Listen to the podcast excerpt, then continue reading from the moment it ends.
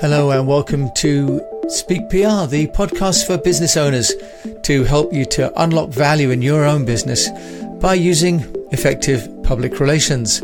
My name is Jim James and I'm your host. And today I'm going to talk about sustainable development. What is your company doing to help reach the agenda for sustainable development? And how do you measure it? And once you're measuring it, how can you get noticed for doing so?